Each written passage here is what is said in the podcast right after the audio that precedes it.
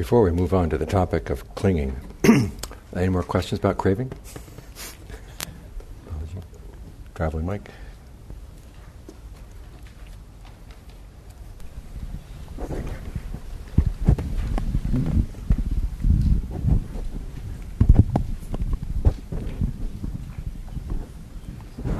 Ajahn, I'm kind of wondering uh, what's the difference between sensuality craving and sensual begin, becoming because there is the examples you gave of. They're similar.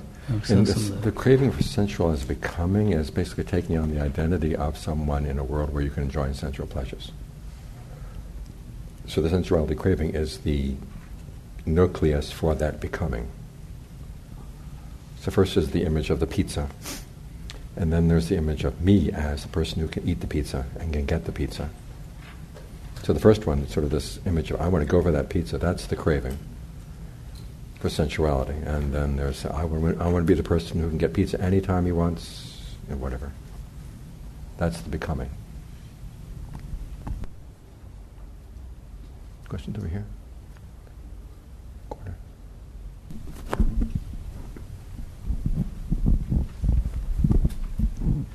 Ajahn, thank you for the, for the talk, the Dharma fire hose that I'm drinking from here. Um, you mentioned something the, at the end of the last session which really piqued my interest, and you said that Buddha um, spoke about not harming others, but that was separate from not hurting people's feelings. Right. And given the issue of speech, particularly say on college campuses now, mm-hmm. I'm just interested in if you have a sense of what the Buddha might say about folks who would say that some speech is hurting my feelings, mm-hmm. and therefore um, it's harm it's harmful for, to me. I wonder if you have a, a, something to say about that, if that's okay to ask. Sure. Um, I must admit that the reason I was smiling just now was I was thinking of a phrase I learned in Thailand this one woman who was a professor at a, at a university in Thailand. She says, "What's wrong with it? What's wrong with this current generation of students is if they even they, even if they stepped on chicken shit, it wouldn't wouldn't crush it."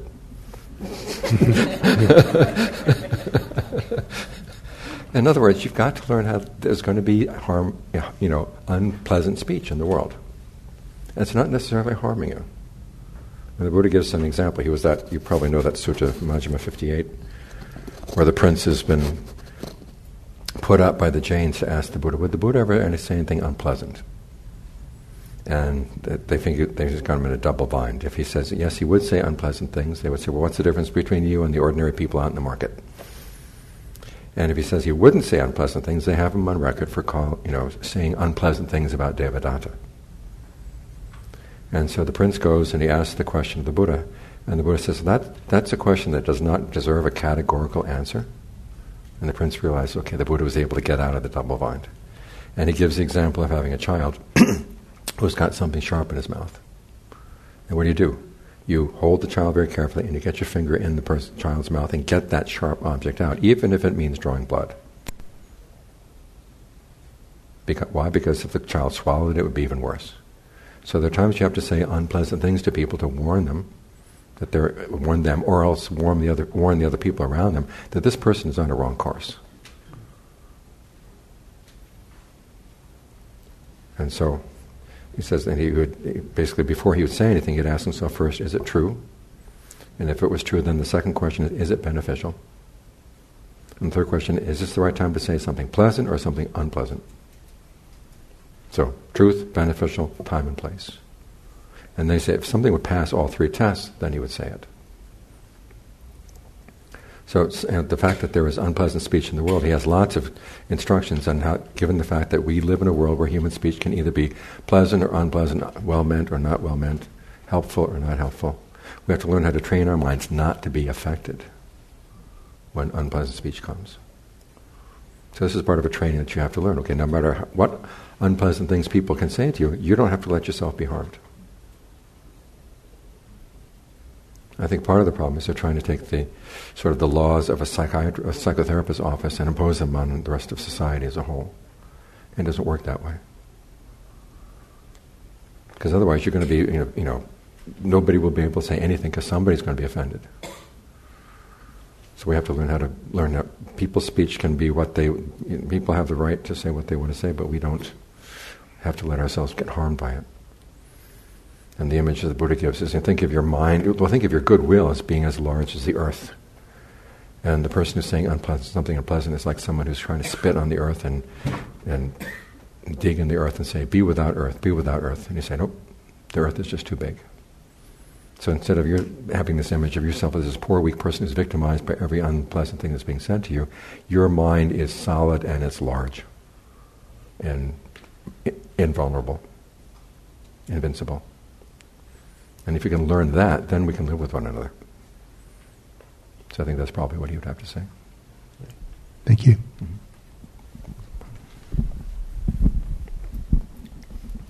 Hi. Um, so I feel like I'm accustomed to hearing uh, the second noble truth uh, talked about in terms of the three the three poisons: greed, hate, and delusion. Mm-hmm. Can you help me distinguish uh, the three poisons from these three forms of, of craving? Are you talking okay. about the same thing with d- different terms? Well, or? with the craving, it's three types of craving are would either be greed or aversion, and then because craving is based on ignorance, that's where the delusion would be. So you've got the delusion underneath the 2 mm-hmm. mm-hmm. And then the cravings either tend to go towards something or trying to run away from something. Mm-hmm.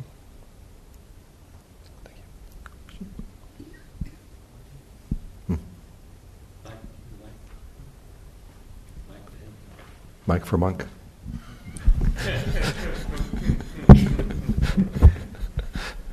Korga Kapajan. Um, I've heard you just uh, this morning speaking about the path in the mountain and how the path doesn't necessarily correspond to the nature of the destination. Um, and I've heard in a previous talk sort of speaking about the quality of the enlightened mind, like the luminous quality, but that not implying a certain, that just implying sort of the knowing or, or mm-hmm. not what people usually take it as. Mm-hmm. Um, but I'm curious about that because, uh, you know, in terms of an arahant not ever breaking the five precepts or something like that. Um, and the path also having that quality of harmlessness around, say, the five precepts, there seems to be a correspondence and some quality to the enlightened mind that would keep it from those things. Um, okay, the color of the dirt on the road to the Grand Canyon is the same color as the Grand Canyon. I like that. Thank you. Let's move on to clinging.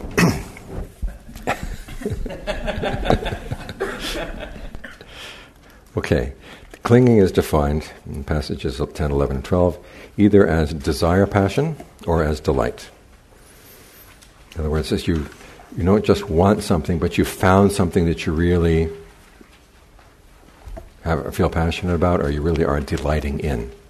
Um, the word for craving, tanha, means to thirst for something whereas the word upadana, which is the Pali word for clinging, is to feed on something. So the connection is okay, with, with craving, you are thirsting for something out there, and with the clinging, you found something to feed on.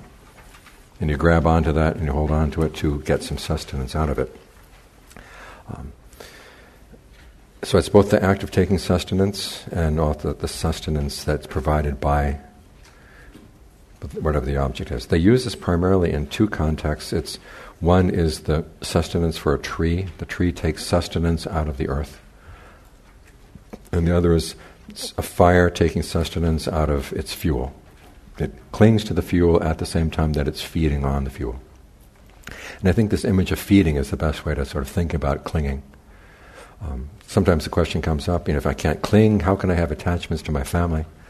And the difference is you can you know feel affection for your family, you feel committed to the family, you're responsible for your family. But the question is, does your happiness depend on feeding on your family? And for a lot of people, it is. You know, yeah, I really get my sustenance in life by feeding off of my children or feeding off of the, the situation in the family. And that's the unnecessary part of the relationship, and that's the part that turns it into suffering. So we learn how to, you, can be in a relationship the Buddha actually recommends that when a monk gets ordained, that he regards his teacher as his father, and the teacher is supposed to regard the monk as his son, and treat one another with the same kind of affection. But this means, but also means, in the context that you don't have to make your happiness depend on this person being the way you want it, him or her to be, so you can feed on them. That's the distinction that's being made here. Now, what, what do we cling to? We cling to these activities that are called the aggregates. In fact, the five clinging aggregates, this is the Buddha's definition of suffering. You know, when he talks about suffering, first he gives you a list of the different kinds of suffering. There's the suffering of birth, aging, illness, death, being together what you, with what you don't like, being separated from what you do like, not getting what you want, all of which are things we're familiar with. And then he says, okay, in short, it's the five clinging aggregates. And this is where it, it, it goes from being familiar to being unfamiliar. So we have to develop, we have to talk both about clinging and the aggregates. Um, just as a f- note to keep in mind beforehand, because this is the first noble truth, you want to comprehend clinging, you want to also comprehend the aggregates. And comprehending means that you understand them to the point where you develop dispassion for them. Remember, we talked about passion is what drives the fabrication. Passion, passion is also what drives our felt need to feed off of these things. So you have to learn how to understand what are these things that I'm feeding on. What are the things, and is is it really providing the nourishment that I thought it would? And you ultimately you want to see that it's not. It's like that famous Far Side cartoon where a group of cows are out in the pasture, and one of them is jerking her head up and says, "Wait a minute, this is grass. We've been eating grass."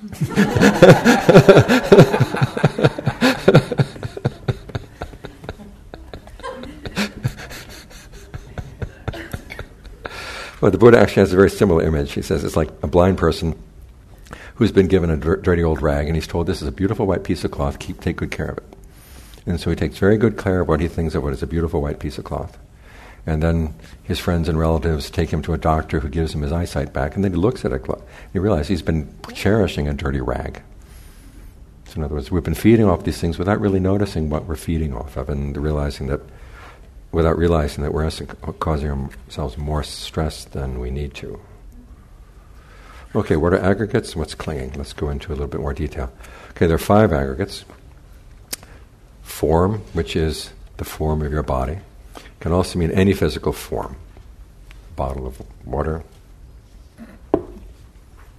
the watch, other people. These are all forms. Okay, then the second one is feeling. These are feeling tones. These are not emotions. A feeling tone of either pleasure, pain, neither pleasure nor pain. The third one is perception. These are the labels that we apply to things. The names we give to things or the image we have in mind when we're thinking about something. That's a perception. Fabrication is the mind's ability to put things together, to think about things and to put perceptions together so you can begin to plan and evaluate the results of what you've done, the way you sort of think and judge about things. The way you reason to yourself is also fabrication. We'll be getting more into this later on. And then finally, consciousness is your, the bare imprint of a sensation on your senses, the, re- the reception of those imprints. so you've got form, feeling, perception, fabrication, and consciousness. So the, those are the five aggregates. So, and the question is, why does the Buddha divide the objects of clinging into these five types? And the best answer I can come up with, it doesn't doesn't say why in the canon, but the best answer I can come up with is that all of these five things are involved in the process of of feeding, both physically and emotionally. In terms of physical feeding, for example, you have this body which you have to sustain, and there are things outside that you that you could possibly eat. That's all form. Then you have feelings. You got the feeling of the pain of the hunger when the body feels a need for something, and then you've got the sense of pleasure that comes when that need has been met. Perception is twofold. One is perceiving what kind of hunger do I have? Am I hungry for something salty? Am I hungry for something sweet? Am I hungry for vegetables? Am I hungry for a relationship? You're asking, what, what lack do I feel? Can you identify the nature of the lack? And then they ask the other question, of course, what is out there that I can feed on? And this is how we relate to the world to begin with. Our first perception is, can I eat it or can I not eat it? You know, mm-hmm. little kids crawl across the floor. They find something. Where is the first place they put it? In the mouth. Is this edible? Then the next question is, okay, suppose you know I want I need a certain kind of food. How do I find it? That's fabrication. How you plan for it. Once you found it, can you eat it as it is, or do you have to prepare it? You, know, you get a raw potato, you can't eat the raw potato. You've got to cook it. You've got to do something with it. All of that is fabrication. And then finally, consciousness is kind of the bare awareness of these things. All, the, all these processes as they're happening. So these are the things, uh, given the fact that we define ourselves as beings in a particular state, and the nature of a being is that they have to feed. This is the, this is your most, you know, basic activity as a being. I've got to sustain my being by feeding it. And so it's it's through these five activities that we sustain ourselves, which is why they are so basic and fundamental as terms of activities of the mind as we're going through the world. Now we hear so much about how the aggregates are painful, but the Buddha says they're not exclusively painful. He said if they're exclusively painful, we wouldn't cling to them. We would have no passion for them, we'd have no delight in them, we'd have no desire for them. It's the fact that they do have offer some pleasure that we actually cling. Now, this is important because sometimes you hear, you know, we cling to things because we think they have inherent existence, or we cling to things because we think they're permanent. But we don't really care whether they have inherent existence or permanence. We think, is it going to be worth the effort to get them? And we think for a minute, what are the two big things that people cling to? Food and sex, right? Does anyone think that food and sex is permanent? No. Do we think that they have inherent existence? No, it doesn't matter. We think it's worth the effort to get it, that, that, we, that we go for it and that we cling to it. So what this means is we're, t- we're making a value judgment, and the Buddha is saying we're making a very bad value judgment in clinging to the aggregates. And we have to learn how to do is train, train ourselves to make better value judgments about whether these things are worth holding on to or not. You know, once a year I go to Zion National Park and I have to drive through Las Vegas. And we don't stop. We don't stop.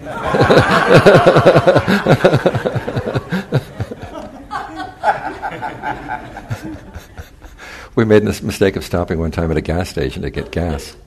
And so we have you know, three or four monks out you know, cleaning the windows on the, on the van. And somebody comes up to you, Are you guys a rap group? I figured this is the last place on earth I ever want to teach the Dharma. I'm sorry. and one of our sports in going through Las Vegas is looking at the, the billboards. And one of the billboards was, you know, saying we casino promising we give a 93% payback rate. and you know what they're saying? You're saying, you give us a dollar, we'll give you 93 cents back. and every Friday night, people go by droves from Los Angeles, and every Sunday afternoon, they're coming back by droves because they want to trade a dollar for 93 cents. and this is our problem as human beings. We're bad judges of what actually is worth doing. Because we, you know, we learned what's worth doing when we were little kids, and a lot of those ideas from our childhood, when we didn't have good judgment, are still hanging around, lurking around in the mind.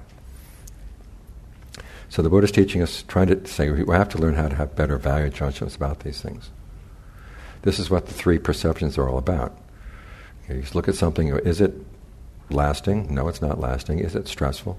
Or easeful, it's stressful. Is it worth holding on to as yourself?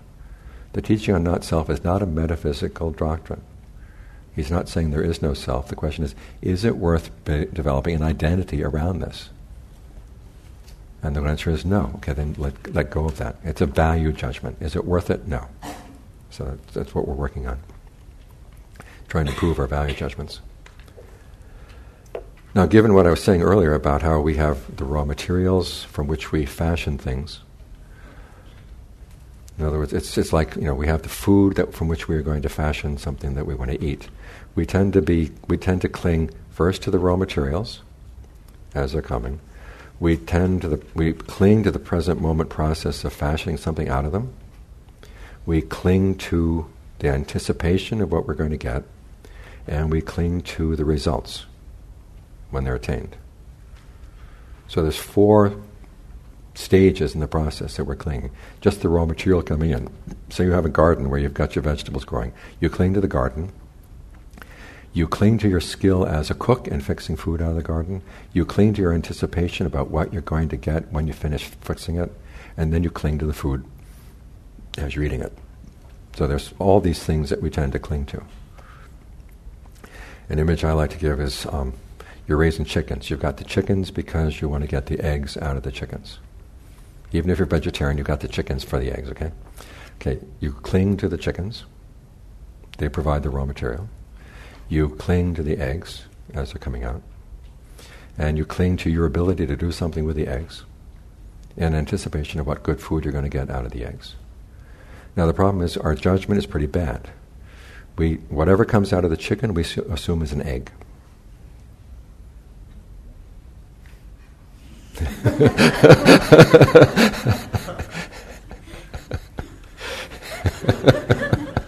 And we eat it. and then we wonder why our stomachs are not, you know, we, we get sick. And then on top of that, the Buddha says not only do we feed off the aggregates, but the aggregates chew on us. Form, feeling, perceptions, fabrications, consciousness, these chew on us. In other words, these are the chickens from hell. they wait until you're asleep at night, and then they come and peck at your ears and eyes and nose. And, and we don't see the connection. We say, where are these chickens coming from? We're feeding them. Okay. So these are the things we've got to watch out for. The raw materials that are coming in from past karma, our skill as a cook, basically, our anticipation of what all the good things we're going to get from our skills, and then we cling also to the product when it's when it's attained. You know, as I said earlier, the aggregates uh, are not exclusively painful. They are also not what we are. There's a belief, in fact, it's actually developed quite early in the in the commentaries, that okay, we don't have a self, but the aggregates are what we are as human beings. That's not the case. The Buddha keeps saying, one, self does not have to be permanent. Whatever is, you see this several times in the canon, that he equates, the Buddha says, your sense of self is not necessarily the belief that you have a permanent self, it's whatever you identify yourself as. Could be permanent, not permanent, whatever, it's still you. Your sense of you, that is yourself. And the Buddha says very specifically, you've got to learn how to see that none of these aggregates are yourself. And the question is, what are you? The Buddha says, don't ask. Because as soon as you try to define yourself, you limit yourself. Think a very standard case of this, and I've been hearing it again and again, is you know, if I'm a psychophysical being, how could I possibly be reborn? How could I possibly know anything that is deathless and unconditioned? This is, I mean, this is the basic premise of secular Buddhism. In fact, I was talking with a Buddhist scholar a while back who made that particular comment, and I I pointed out, well, on the one hand, the Buddha never defines what a human being is. Instead, his process was, his approach was, let's see what I can know, what I can do. And then based on what he was able to know and do, then he came back and looked at what, what, what capabilities does a human being have. But he never comes back to define what a human being is.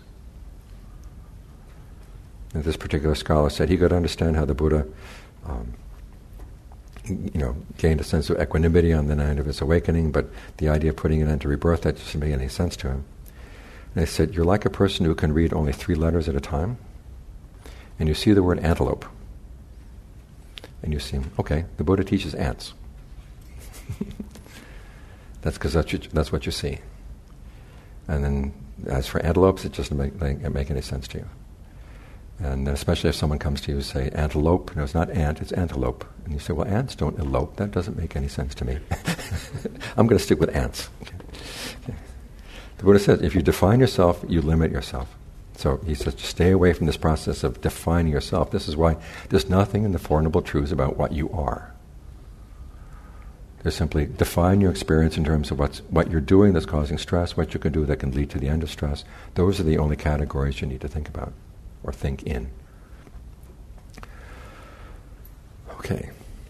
This clinging is something we have to learn how to overcome, not only because it causes stress and suffering right now, but clinging is what leads to rebirth and even more suffering after we die.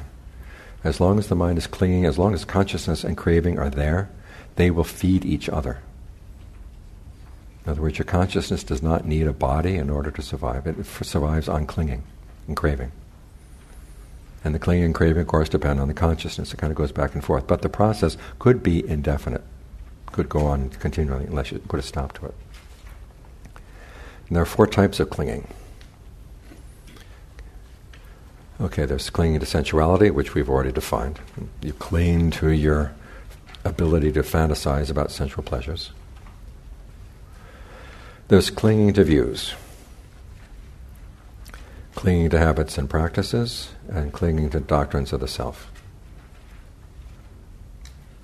And sensuality, views, habits and practices. Sometimes that's translated as rites and rituals or precepts and practices, which makes it sound like the Buddha is saying if you don't have any precepts, you're okay. which is not what he's saying. The word sila can mean habit, virtue, precept. And in this case, I think it means habits. I'll give you an example. If you've heard the story of Konrad Lorenz and his goose, you can tune out for the next five minutes. I'll, I'll repeat it to you if you haven't heard it. Konrad Lorenz was a famous biologist in Austria. And one summer he was raising a goose. The goose gave birth to a little gosling, and then she died. And so immediately the gosling fixated on Konrad Lorenz. Wherever Konrad Lorenz went in the garden, the little gosling would follow him around. And as the summer went by, of course, the gosling turned into a goose. It was still following around the garden. And as winter, as fall came, Konrad Lorenz realized I've got to bring the goose into the house so it doesn't freeze during the winter. So one evening, when it came, came time to feed the goose, instead of feeding the goose, he just walked into the house and left the door open. So the goose followed him in. Now, this was the first time the goose had ever been in an enclosed space, and it freaked out. It saw a window down at the end of the hall. And immediately went running to the window, hoping to get out, but then realized he couldn't get out. In the meantime, Konrad Lorenz walked up the stairway, went off to the right, which went up to his apartment in the next floor. Called the goose. The goose turned around, went back, followed him up the stairs. That's where it got to eat. So from that point on, every time the goose went into the house, it would go first to the window, then back and up the stairs. And then as time wore on, the trip to the window got shorter and shorter until finally it, the goose would go to that side of the stairway, shake its foot at the window, go up the stairs. then one night, Konrad Lorenz came home late from work, and the goose was really hungry. And so as soon as he opened the door into the house, the goose went running into the house and up the stairs. And then it stopped halfway up the stairs, shook all over, and then very methodically walked down the stairs, over the window, back, back up. That's clinging to habits and practices. Listening to your inner goose. okay. So we have sensuality, views, habits and practices, and doctrines of the self. Now, of these four, three of them will actually have a role in the path. Just giving you a little forewarning. There will be views, there will be habits and practices, and there will be doctrines of the self that you will cling to provisionally as part of the path. Sensuality does not have a role in the path. But let's go look at the first at the unskillful versions of these things. Um, for basically, the views here are the wrong views that would lead you to act in unskillful ways. The Buddha wants you to abandon those. These include views of determinism. In other words, whatever you experience has already been determined either by something you did in the past, or something a creator God did to create the world, or just simply impersonal fate. That's a wrong view because it means that you're not going to pay attention to your actions. You're not going to take responsibility for them. That's one wrong view. Another wrong view is randomness. In other words, there is no cause and effect in the world. Things just happen randomly, spontaneously, which would lead you to believe, well, whenever pleasure comes, I'm going to grab it right then because I don't know when it's coming back. That leads also to unskillful actions. It's interesting that the Buddha also includes the belief that I have a self and I have no self these are wrong views. Important point to remember. Okay? And all the variations that come at that. That's it's. It, it sounds kind of complex. Um, excuse me, but it sounds very Indian. You know, it's through self that I know self, or it's through not self that I know self, or it's through se- not, you know, not self that I know not self. But it's also, you know, it's it's just the story of Western philosophy. Kant, I know self through not self. You know, Leibniz, I know self through self. And it's, it's, you know, the questions of what am I? Do I exist? Do I not exist? This animates Western philosophy, Indian philosophy. And the Buddha is basically saying, don't go there. It's a, it's a writhing of views. Then there are any of ten positions that the Buddha t- said he, he would not even answer the question. Is the world eternal? Is the world not eternal? Is the world finite? Is it infinite? Is the body the same thing as your soul? Is your soul something separate from the body? Um, after an arahant dies, it, does the arahant exist, not exist, both, neither? Buddha said, just stay away from those, because it just gets you entangled in a writhing of views.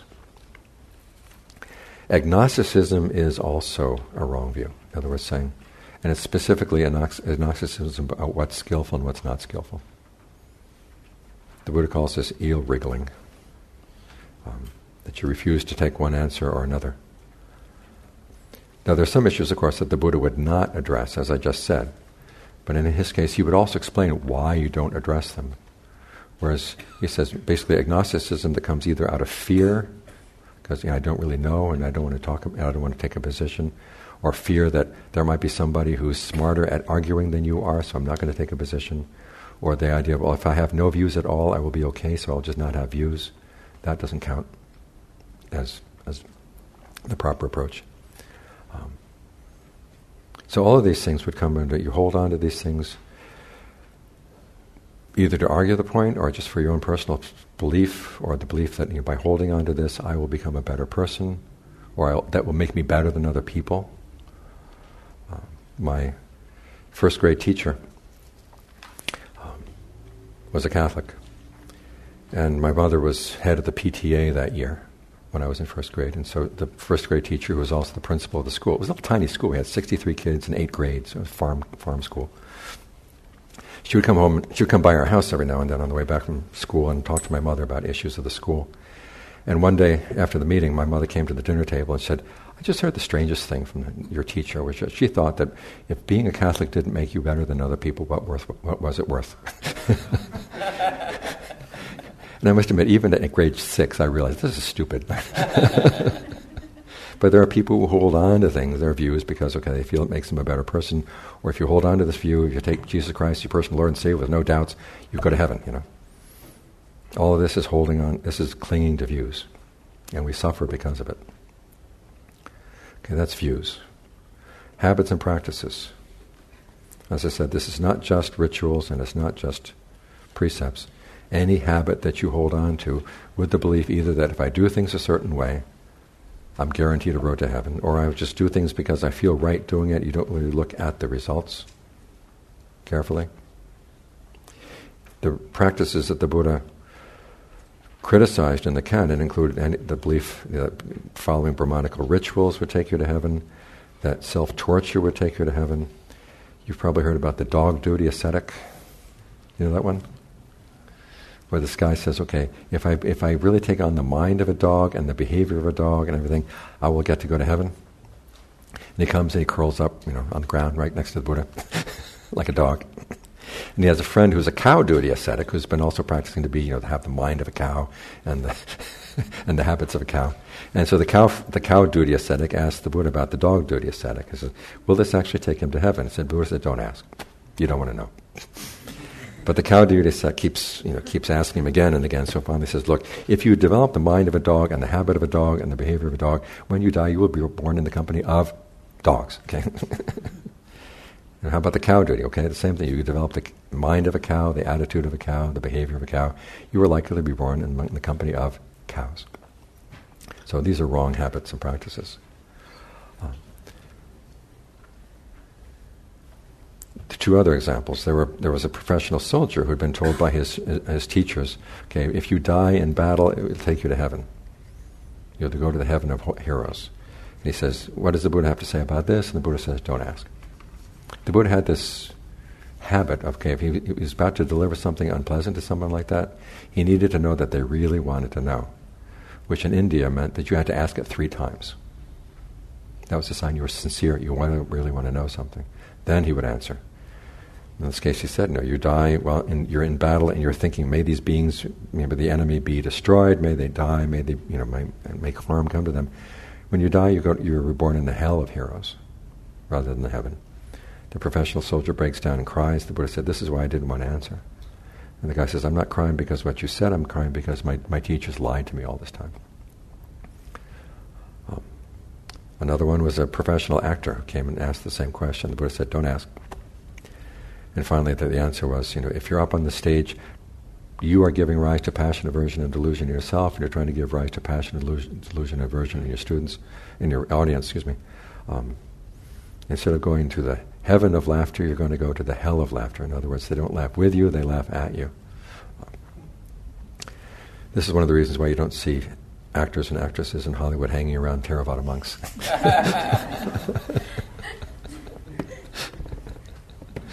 so, so these are the habits and practices that the Buddha criticized as you don't cling to these things. Okay. I thought you were laughing. Finally, doctrines of the self. Basically, identifying yourself anything as I am this. Say, this is myself, this is what I am. Which is not the same as having a sense of, just the simple sense of I am. We'll get to that distinction in a minute. Now, the self does not have to be permanent to count as a self. There are lots of examples in the Digha Nikaya. Sometimes you see that the not self teaching was formulated specifically in response to the Upanishadic view of the self. But that's assuming that there was only one view of the self in the Upanishads. Actually, I, have been able to count nine in just 16 Upanishads. And the, the Digha Nikaya 15 has a particular way of dividing them up. There's the belief that there's a self that is, has form and is finite, a self that has form and is infinite, the self that has no form and is finite, and the self that has no form and is infinite. All of these count as definitions of self that you could have. Similarly, the self tends to be defined around the five aggregates. Um, you either identify yourself, I am this aggregate. One thing I forgot to mention earlier is these aggregates are actually not things, they are activities. Your form is something that you keep creating your perception of form all the time. Feeling is something that you are doing, something you're doing. Perception is something you're doing. Fabrication you do. Consciousness you do. All of these things involve activities, and you're clinging to these activities. And you're going to either identify yourself as identical with the activity or as the owner of the activity, however that owner might be defined. That you are in that activity or that activity is in you. For instance, you are in that activity. Um, you might have the idea that okay, this body is my is belongs to me, and I'm the little sort of person inside that looks out the eyes and listens out the ears. Um, that's you know you in the form. So you're not identifying yourself as the form, but you are in there someplace, running around, taking care of what, what's coming in through the senses. Another vision you might have is okay, I have this infinite sense of self, and this body belongs to that, which would be the case, okay, the, the body or form is in consciousness or is in my infinite self. That too would also count as a form of self view. So we're not just limiting ourselves to saying the idea of a separate, unconnected self is the only type of self the Buddha is talking about. It could also be an infinite self, a connected self. I am identified, I am identical with the world, I am identical with everybody else here in the room. That also is a self view that can cause suffering. I mean, just think of all the people in the world that you don't want to be part of. You know, being interconnected is no solution to suffering. Okay. And as for the distinction between I am this or I am, there was a there's a uh, sutta where Venerable Khemaka, who was a non-returner, is asked about the question, "Do you identify around any of the aggregates?" And he says, "No." And they say, "Well, in that case, you must be an arahant." He says, "No, I'm not an arahant. I still have a lingering sense of I am, but I don't identify it with anything." And he compares it to the scent of basically what was used as detergent in those days. You wash a cloth with the detergent, and then all the dirt is now out of the cloth, but then the smell of the detergent is still in the cloth. So there was the me who was doing this cleaning up. up. And for a non-returner, there's still a sense of I am, but it's not identified with any of the aggregates. That's a distinction between conceit, which is I am, and doctrine of the self, which is I am this. So we're clinging to the doctrine of the self, I am this. So those are the five aggregates. Those are the four forms of clinging. As I said earlier, the duty, our duty here is to comprehend it to the point where we gain dispassion for these things. You know, dispassion for the aggregates themselves, dispassion for the different ways that we cling. It's, you know, it's, it's, it's, this is one of the big paradoxes of the Buddhist teachings. The things that we hold on to tightest are the ones that are causing us the most suffering. And so we have to learn. So this is what the path is going to have to do: is to give us something alternative to hold on to while we're letting go of these things that we really like, that we really feel very strong, uh, have a strong sense of identification around. So that is unskillful clinging. Any questions? Yes. Where's the mic? Yes, back that way.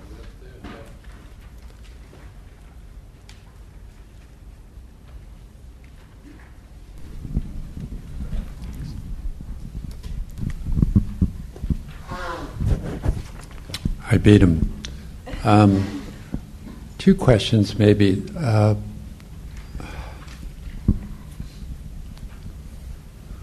well, let me mix them together. So there's a lot of teachings out there nowadays about um, uh, some of them related to Indian saints, Ramana Maharshi. Mm-hmm. Um, that represent a lot of views about the true nature of self you know, I'm not this, I'm all of this, etc., etc.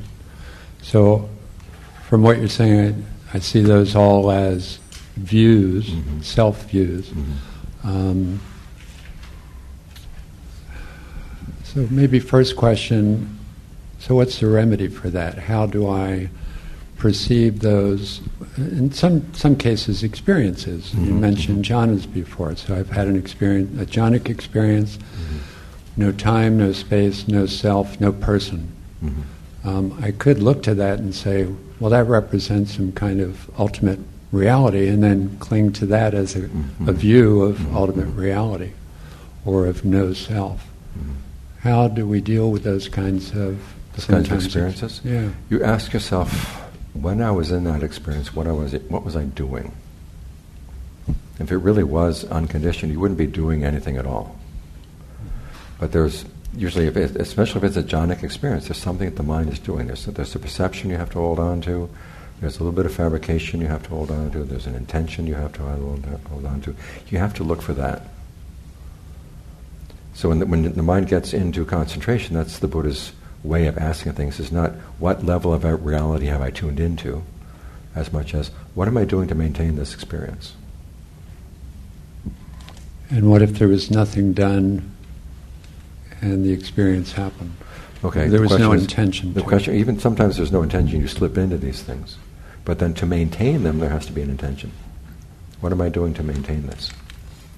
And you say, I don't see anything. Then you just look again and again and again and again. So, in terms of uh, you know uh, m- my being exposed to a lot of other teachings as well, as well, it seems like. Uh, you know, repeat it um, in a way, not this, not this, you know, mm-hmm. resisting uh, the idea of adopting a view of self or mm-hmm. ultimate reality or again this gets back to looking at things in terms of the four noble truths what am i doing is there any stress over here um, so you mentioned as part of the um, view of determinism one of the, which is an unskillful view, one of the aspects, uh, I think you said, was um, a belief that things that you do now um, can have an effect on what happens to you later. Mm-hmm. No, it's that everything, everything that you experience now is the result of a past action. That's the determinism. And so my question is, how is that different from karma? Karma is that you are also con- you are also contributing to your experience right now through present karma, which is does not necessarily have to be determined by past karma. Could I ask you to just repeat that? okay. In other words, your present experience is composed of three things: input coming in, the raw material coming in from your past karma, what your, your intentions are right now, the fabrications you're doing around that to create it into a coherent experience, and then the results of that fabri- present moment fabrication. And, So- that, and that present moment, moment fabrication does not necessarily have to be influenced by your past karma. So just uh, to clear, be clear for myself, so the determinism idea is basically just like if I touch this, I'll have good luck. No, the determined idea is that the, fact that I'm touching this right now is because of some past karma I did. You know, I am not responsible for it right now. Okay. All right. I gotcha. Thanks. Question over here. Okay, uh, just have a quick question We're waiting. Uh, right here, right in front of you, right here, Okay, a yeah. little girl. Uh, I have a practical question. Maybe I don't know much about Buddhism, but um, you say I still have trouble thinking of the uh, the term, you know, non-self or egoless or whatever you call. Um, so, if so, I know that our physical body is made of four elements, and when we you know leave the body, then it will go back to where it was. But then, what leaves the body when we die? And if you say that it's non-self, then who bears the the Okay. karmas, the past karma? Okay, the Buddha never says there is no self. He never says there is a self. He Non- said that, that question, no, non-self means, is this me? You point to something, is this me, is that me? And the answer is no. But the question is, is there, re- is there a self behind all this? Is there a self asking the question? The Buddha says, don't, ans- don't ask that question. Because that question gets you carried away from the practice. Go to nowhere. Okay, but yeah, what what but what leaves the, what leaves the body when we die? What is that? The energy, Okay, there's- or something go from the, from one life to another? The Buddha has you look at the rebirth not so much as what leaves the body as, okay, what is it that causes you to have a new experience of a new becoming even when you leave the body? And it's, it's like, think of it like going from one dream to another. What goes from the first dream to the second dream? It's not a question. Because you just you have the dream in the same place. The second dream comes in the same place. So the question is not what leaves here to go there. The question is how do I, in here, right here, right now, in this body, when this experience of this body goes away, what causes me to take on a new experience of a new body in a new place? And, yeah, and who is responsible for the past karma? And it would be it would be it would be your clinging it would be clinging your craving. So that's what you look at the activity of clinging and craving, clinging and craving. So the Buddha never answers the question what gets reborn. The question is how does rebirth happen? It happens through clinging and craving. So it's, it's only how to adjust your mind to think in a different way. You know? Question back here. Yes, um, thank you. I find your analogies, your metaphors, quite useful. Can you pass Um, this mic back there? Mhm. Sorry. The, the chicken, the Mhm. egg, and the chef, or the goose um, shaking its left leg at the window. When we find ourselves in those moments of clinging, um, and we're aware that we're clinging, um, shaking my left leg, are you, what is your practice?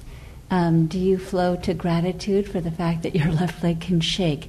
Do you look at the pan full of eggs and bless the chicken? Um, can you elaborate on? I look on at myself shaking my leg and I say, you know, am I really getting anything out of this? Yes, that's Yeah. That's a good first step. Yeah. But And the question is, can I go up the stairs without shaking my leg? and if you're making the eggs, you Mhm. say, "Yes, I am." hmm Okay, I'm making the eggs, and the question is, am I getting any real nourishment out of these eggs? But look a little more carefully at the eggs that I'm putting in the pan. Did I get the right things out of the chicken? Depends on what I fed the chicken. Yeah, well, not only that, but I mean, chickens, no matter what you feed them, create chicken shit. Are you getting Yes, chicken I- shit out of the chicken and, and trying to cook that? Right. And how are you cooking it? You know, are you cooking it well or not well? I mean, it's Okay. Thank you. What to Sorry. think about. There's a question back here. Uh, Ajaan, thanks for being here. Very nice talk. Uh, question, more general question. How can we uh, uh, uh, bridge this uh, fundamental divide between the knowledge of the modern science, cosmology, physics, geology, etc., etc., on one hand, and all the uh, knowledge uh, that comes from uh, the Buddha, Mhm. uh, they seem to be incompatible. The, the story that uh, science tells us about the origin of the universe, the structure of the uh, systems like solar system, the structure of the, of the future of the Earth and solar system, and how uh, why this knowledge we cannot find it in the Buddha, i- in the Buddha's uh, uh, teaching. It seems that modern science doesn't speak at all about all these uh, extra realms, planes of reality, all these beings like devas and asuras, etc. Mhm. But at the same time, Buddha doesn't talk about what modern science talk about. So, how real is what uh, Buddha says? Okay, well, they're talking about different things, looking at things from different perspectives. What, what science is looking at is when they talk about you, they're talking about what they can measure about you from the outside. What your heart rate is, what your breathing rate is, what your past history is, what your, what your genetic history is, that kind of stuff. They can talk about that. But the, you know, the experience of what is it like for you to be sitting right there right now, they can't describe. Yes. And also, I mean, there's, I don't know of any scientific equipment that can measure devas. the presence or absence. I mean, there are a lot of things they just can't talk about. What the Buddha is talking about is when you go inside and you look at how you experience your body from the inside, how you experience your mind from the inside, and he explores that. And that's and this is one of the reasons why he takes suffering as his big issue because that's the big issue inside. Now, take for example, you know that old question: How do how do we know that when you see blue and I see blue, our blue is the same? We don't know, right? There's this divide. Now, that is not really that serious an issue. But your issue is okay. You're suffering. How do we stop that? How do you stop that? And science can't tell you. Because they don't, they can't even measure your suffering to begin with. They can't detect it. They can detect, detect the brain waves and other things that they interpret as corresponding to your suffering. But the actual suffering itself, they can't get it out and look at it. So the Buddha's talking, they're talking, they're talking, looking at experience from different perspectives entirely. Uh, uh, so these uh, planes of reality Mhm. are they objective at the same time like Milky Way is objective or it's something we Well, what, what makes it? question, what makes something objective is that two different people with the same instruments can see the same things, Mhm. and so our problem here in the West is we don't have many people who've developed the psychic powers out of meditation so they can confirm one another's experiences. You know, when I was trained in Thailand, there was a lot of that. Mm. Different people se- separately would detect the same thing going on on one of these other levels of reality. But then my, my question is uh, if by doing uh, meditation and going deep inside and developing this uh, extra sensory knowledge, we can uh, know about uh, other planes of reality, but we still cannot explain how uh, this universe come about the way science explains. Do we need to? I mean, if you can solve the cause of suffering, then you're free to uh, f- solve any other problem you want. It's a question of priorities, right? Okay, thank you. Yeah. Question over here. Y- Yeah, just um, again to not to belabor the point, but about the, the, do- doctrines of self. Um, I think there was a monk that asked the Buddha, you know, who's suffering, who's death, and the Buddha said, not a valid question, and Mhm. they went back through the whole chain of dependent origination. Mhm. But yet it's said that the Buddha felt compassion and taught out of compassion. Mhm. So, for whom does the Buddha feel compassion? Okay, the question you're. The Buddha taught, you know, three levels of right view. There's mundane right view, there's transcendent right view, and then there's the ultimate right view, where everything is just arising and passing away as suffering, and you let go of it all. And different questions get answered in different levels. And the question you just asked is a mundane right view question. And the Buddha's not saying there is nobody there. It's just that if you're trying to put it into suffering, then you you switch your mode of thinking. Mm-hmm. Once you've t- once you've f- solved that problem, then you start thinking about okay, who out there can I help? Then you realize okay, there are people out there to be helped. That's that was you know the realization he had. So it's, it's the question is not. I mean, we create our senses of selves, and we create this process of going on, and we are suffering. So there's the suffering there. So the Buddha is speaking to that. Thank you. Yeah, just a quick question following up on the suffering. Uh, so, what's your advice uh, with a skillful approach for people who have uh, chronic pains, either physical or mental pains? Because easily the world around people with pains will be around how to deal with pains. Mhm. Is this real um, uh, painkiller or not? And uh, all these things. Mhm. So, what's your advice on that? Okay, that's, we could talk for a whole day on that one. Um, basically, dealing with physical pain first is one learning the extent to which you are making yourself suffer, making yourself suffer around the pain. And it's it's it's less the actual physical sensation of the pain that's making you suffer, and it's more the mind, the way the mind is talking to itself, the perceptions you have, i.e., fabrications, perceptions around the pain. That's what's causing you to suffer. So we focus on that. Now, if a person has got so much pain they can't even learn how to get the mind into concentration, you say, okay, take some painkiller to take the edge off the pain. Give yourself a space where you can get the mind into concentration. Mm-hmm. And then as your concentration develops, then you can start using it to analyze what does the mind do around the pain, taking that raw material from its past karma and creating present present suffering around it. So, take care of the fabrication first and then deal with the raw materials. Well, sometimes again, sometimes you have to say let's lessen the pain a bit so you can get some time to you know get some space to concentrate. But you know, my my teacher had a couple of students who had cancer, and in each case, you know, they learned how to deal with the pain of the cancer without having to have the painkiller by looking at the way they were fabricating extra stress around the pain. Because you know, you have to see there's a difference between sort of the pain of fabrication, the pain of just physical physical events, and suffering in the Four Noble Truths. The suffering in the Four Noble Truths, truths comes from clinging. That's the suffering that weighs on the mind. When that suffering is not there, physical pain does not weigh on the mind. You have to learn how to make that distinction. Okay, thank you. Mhm. Thank you. Oops.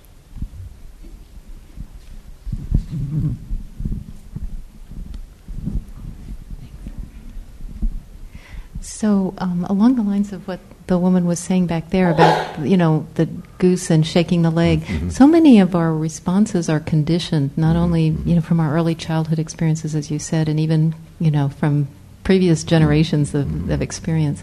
So, what is it that actually helps us to uncondition that and, you know, so that we're not either shaking the leg or, you know, what is it? Is it the meditation? Is it the contemplating of these things? What are, helps to liberate us from Okay, it's a combination of um, one, giving yourself new activities to hold on to. That's what virtue is.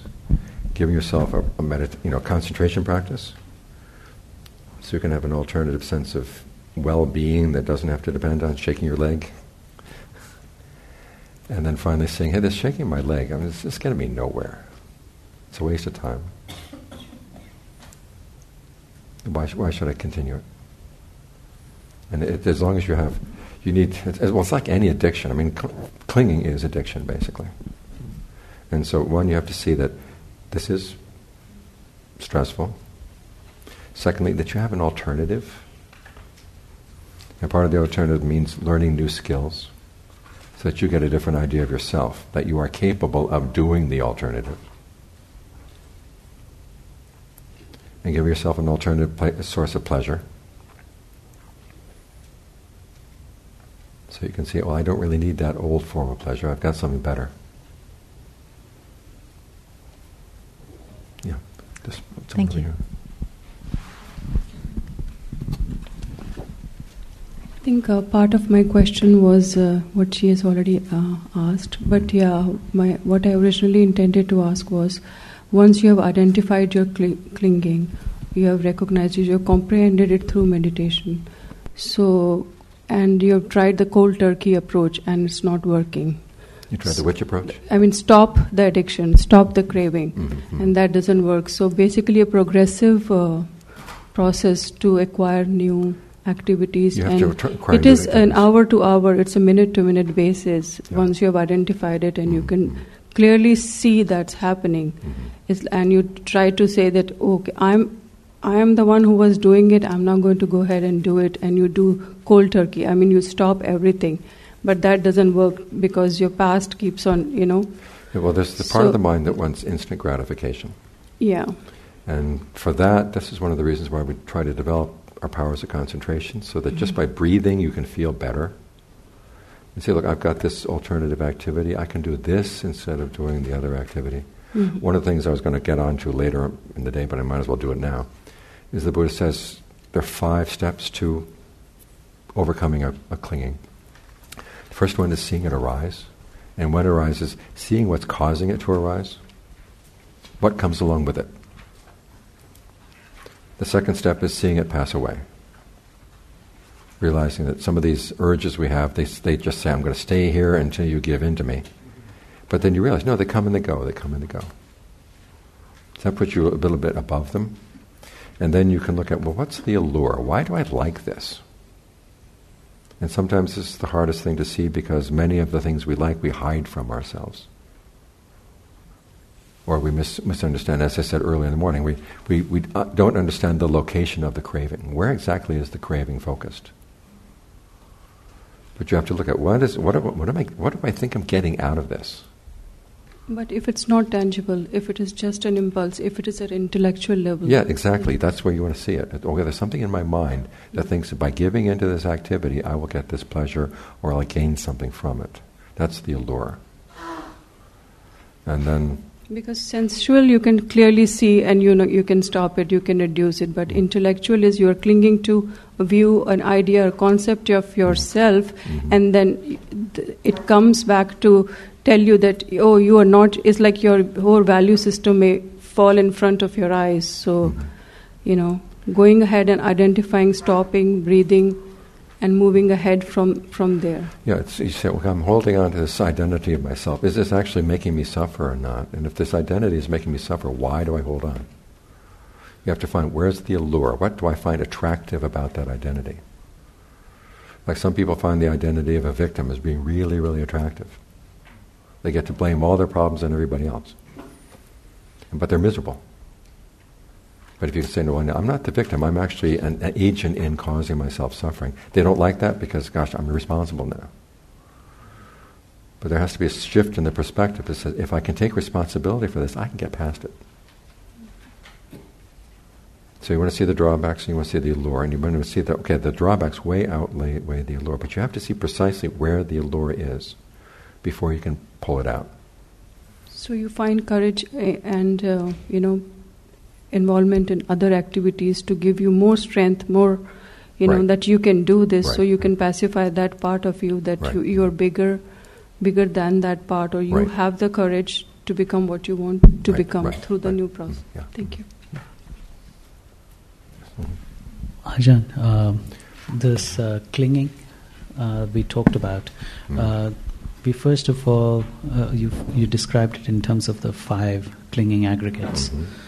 Uh, there is also the four Types of uh, clinging. types of clinging. Mhm. So, uh, are the four types of clinging are, are they present in all of the five aggregates? You could do that as an intellectual exercise sometime.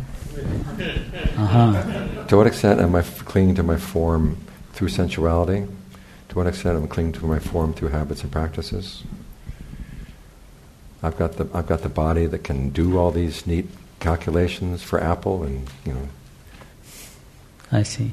habits and practices, and then okay, your views about the world. How do they revolve around your form? How does your se- sense of self revolve around the form? Then you do the same thing for feelings, perceptions, fabrications, consciousness. I see. Now you find that maybe there may be some missing elements in that table, That gives you an idea, okay, where do I actually identify myself? What am I really clinging to? Okay. One more question. Uh, this uh, five aggregate model uh, also seems to be, because we talked about uh, feeding, mm-hmm. Uh, it seems to be similar to another thing that the Buddha talked about where consciousness has got food. And mm-hmm. talks about four different types of food for yeah. consciousness form, feeling. Form. But then he talks about in, uh, contact. Oh, just con- oh, there's, no, there's um, physical food, contact, yes, contact, consciousness itself, and then what was the other one? Uh, oh, intellectual intellectual intention. intention. Right. So there seems to be some overlap, but slightly different terms. So can you? Well, I think the Buddha created these different ways of analyzing it to see, okay, whatever you find works for your understanding of how your own consciousness works, that's what you apply. But it's ultimately the same thing he's saying. This is a consciousness that is feeding on all these things. Right. Right. And that's the reason why we are reborn. Right. Okay. Question. I want to know you personally. Mm-hmm. When you are going to do something, so you you decide you're going to translate a book, mm-hmm. and um, so then, are you becoming this this book? You're in the in the realm of becoming. So I want to. I want. I, as an example, I want to hear how you become yeah, and how you yeah how you go through these experiences. Is, is are you an example of right clinging and craving? Well, I hope I'm a right example. and then and where where how do you do that? Okay, let's see. Um, I have the desire to translate something from Thai. Okay, from one of the Ajaans. And I think about the, con- the consequences of doing this I'll give you a very precise example. I was in Thailand last December, and I went to see the Supreme Patriarch. Now, I've known him since for 20 years now. Um, he's a really nice guy. and so I went to see him, and he gave me a book. He had been a student of Ajaan Fun, who was a student of Ajaan Mun, back when he was a young monk. And so someone for, had printed for him some of Ajaan Fun's Dharma talks, plus English translations. Now, there's a phrase they have in Thailand that you do, it's something looks like it was done by somebody's foot. in other words, they really didn't do a good job at all. I mean, it's just, they, it, was, it was some of those god awful translations you can imagine. Now, I thought to myself, you know, I could very easily do, redo those translations. Now, the danger is if you redo those translations, maybe the Supreme Patriarch decides he wants you to do more translation. Do you really want to get involved in that? And if you don't, if you would like to do the translations but not get involved, is there some way that you can figure out that you can basically say no afterwards? I mean, one of the best things I learned in Thailand was how you say no to power. You have to do it very subtly. I'll give you some examples in a minute. In this particular case, I finally figured out how I could actually beg off any later translations. So then the question is, when do I have the time? When do I have the energy? Is it going to be worth it? So I went through and I read the talks and I'm just like, this would be worth it. It would really be worth the effort to go into it. And it's that value judgment. Is this worth the effort? That maybe decide, okay, I'll take that on. Now all of a sudden that means I have to take on my identity as a translator. And, you know, my reputation as a translator. I want to do a good job. That's, that's the becoming that comes around that. And then, of course, there's the anticipation. The result, will that be a good result? Is it worth the effort that goes into it? And I decided, yes, it would be worth the effort. And so I went, went ahead and did it. So that's the becoming that comes around that. Now, there's a great story from Berlioz. Do you know Berlioz, the, the composer? Yes. Apparently, he had a dream one night where he'd composed a symphony in A minor. And, and he even had the, the key and the, the, the, the rhythm. It was a 2 4 first movement and the themes and everything, it was all came out in the dream. He woke up and he said, You know, I could write this down, but then, good Lord, it would be another five months of my life to make it into the actual symphony. Is it worth it? He said, Nah, it's not worth it. And so the next night, the dream came back again, same symphony over again. And he woke up and he said, I really got to say no this time. I just can't do this. and so we don't have that symphony by A minor in, in, from Berlioz, you know. And it depends on whether you like or don't like Berlioz, whether it was worth it or not. But that's, that's the kind of thing you do. Is it worth the effort? Thank you. Yeah. In terms of saying no to power, I have a couple of good stories. Um, you know, you don't just say no to the king, say, when the king makes a request. You have to figure out some good reason to say no. And there was a case where the king came to Ajaan Mahabua and said, I'd like to build an ordination hall for your monastery. Because, you know, building an ordination hall, that's a, that's a, you know, it's a, it's a meritorious act. How can you say no to a king who wants to do a meritorious act? Ajaan Mahabua said, I run a meditation monastery, and if I get monks coming from other places and they don't follow my teachings, I can always send them back to the preceptor where they were ordained. If I ordain people here, I would have no place to send them. And the king backed off. and Ajaan Suwat went back to Thailand one time, and he was invited to the palace for the king's birthday. And this is after Ajaan Suwat had been in Thailand, in America many years. And the king said, Why do you keep going back to America? If Westerners want to come and if Westerners want to study the Dharma with you, they can fly to Thailand. Now, they don't have to, you don't have to be there for them. And Ajaan Suwat said, I'm not there for the Westerners. I'm there for the Thai people who don't have anyone to depend on. Beautiful answer. The king just backed off. now, if we had more people learning how to say no that way, the world would be a much better place. I had to go in to see the Supreme Patriarch, the old one, because my for my visa required that I get his signature every year. And there was one time I actually got to meet him. Usually I just kind of passed it in and came passed out. But one time I actually met him. So he called me into his dwelling and we started talking, and he could see that my Thai was pretty good. And he said, Would you translate some of my books for me? and I told him, You know, I still haven't finished with Ajaan Lee. Okay. No, no. so, question back here. So, Ajaan, you talked about uh, the clinging to views, sorry, uh, self views, mm-hmm. And you specifically talked about this uh, idea that you know there is a self within the body, mm-hmm. or uh, self in form, as an example.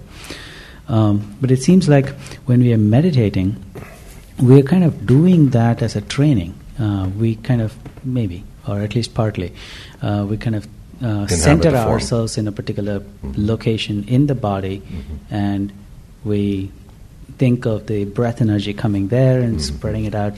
So it seems like we're kind of maybe training ourselves to do that. Uh, how? This how would be a great segue for the next section of the discussion. Okay. the selves that you take on as a practitioner. Okay. But we have other questions. You said there were five steps in overcoming craving. Could you quickly review them again? Okay, seeing it arise, and not just arising, seeing the origination, i.e., what causes it to arise.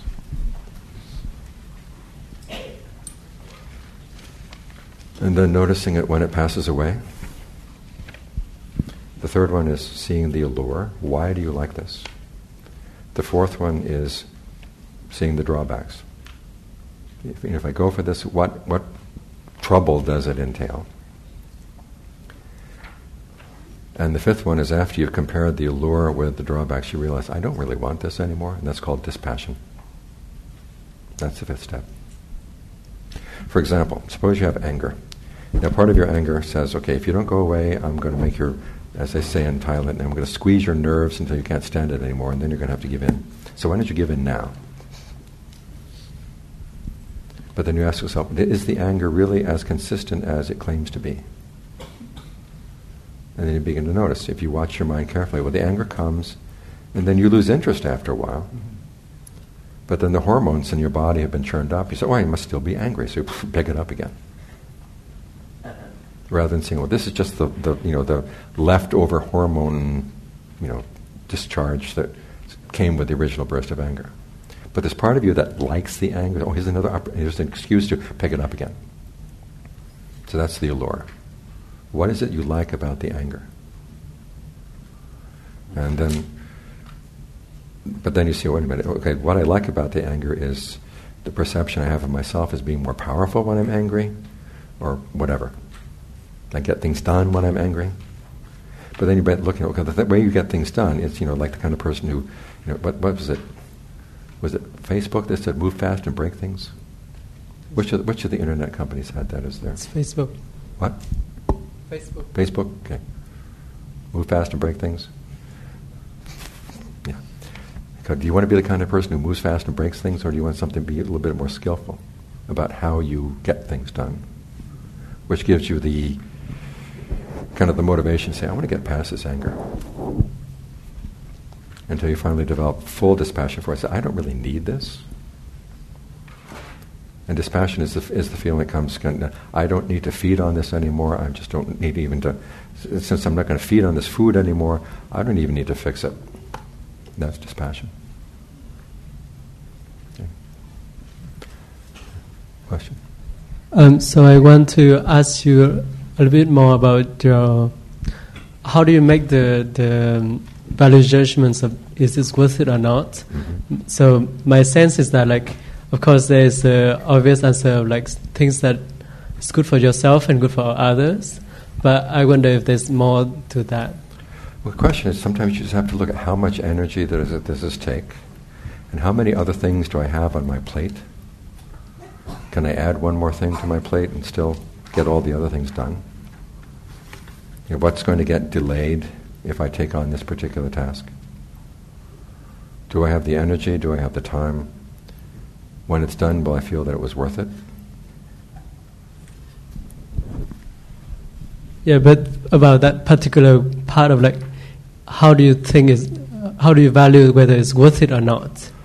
Like, but in terms of what kind of value, you know, like, Depends on your priorities. yeah, and what, what is important for you in particular? Mine? Yeah.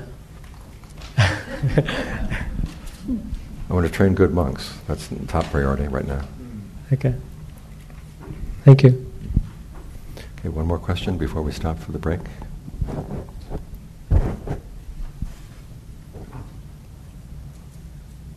Okay, we can stop for a break. okay, we'll come back at 3 o'clock.